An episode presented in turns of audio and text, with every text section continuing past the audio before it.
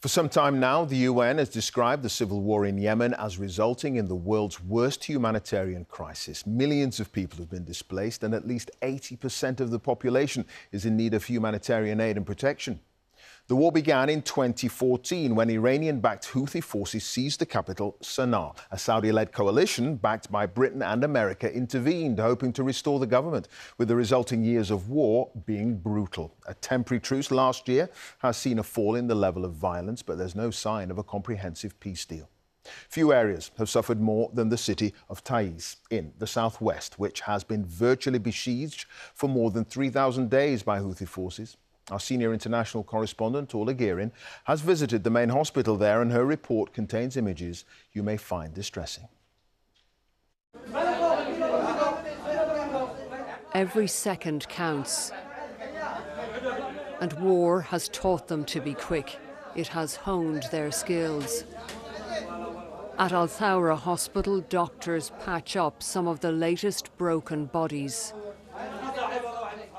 This time it's government troops hit by a Houthi drone. One soldier, called Omar, could not be saved. Another is rushed away for treatment elsewhere. Anyone can be a target here, not just men in uniform. Hanadi knows all too well.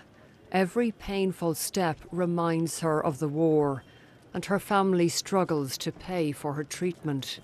A sniper shot her in the back, her father Qasim tells me. That was in twenty sixteen. The bullet is still lodged inside her. Are you very worried about the future for Hanadi?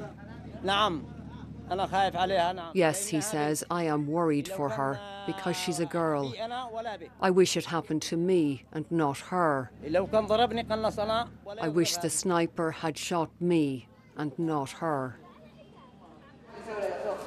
This is the biggest hospital in a city that has been a battleground for years. These days in Taiz and in Yemen, it's not all-out war, but it's not peace either. The guns are quieter, but this hospital is still receiving plenty of patients wounded by the conflict. Like Mohammed, who is seven, and crying for his mother. His dressing needs to be changed. It's hard for his father, Alwan, to watch. Mohammed lost three fingers when he picked up an explosive device. He was playing on the roof of his home. He is scared because his hand is gone. He's very scared. He can't do anything. He can't even hold a pen. In the hospital's busy prosthetics clinic, they try to replace what war has taken away. But these artificial limbs are basic, and it's traumatic here, even for the doctors who see many young amputees. Next door, a regular physiotherapy session for Shaima Al Ahmed, who has been walking this path for years.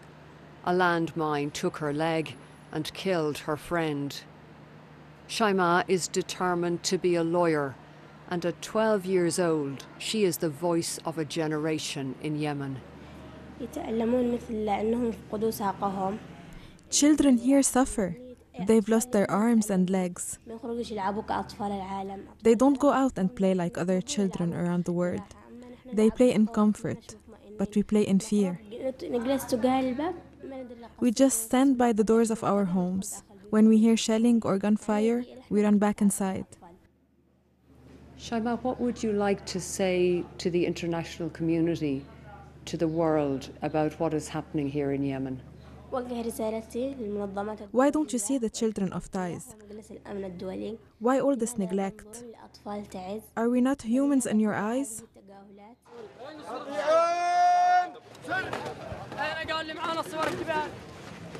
Across town, an honor guard for Omar, the soldier killed in the Houthi drone strike.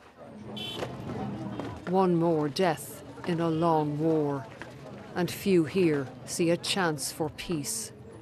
Orla Guerin, B B C News, Taiz.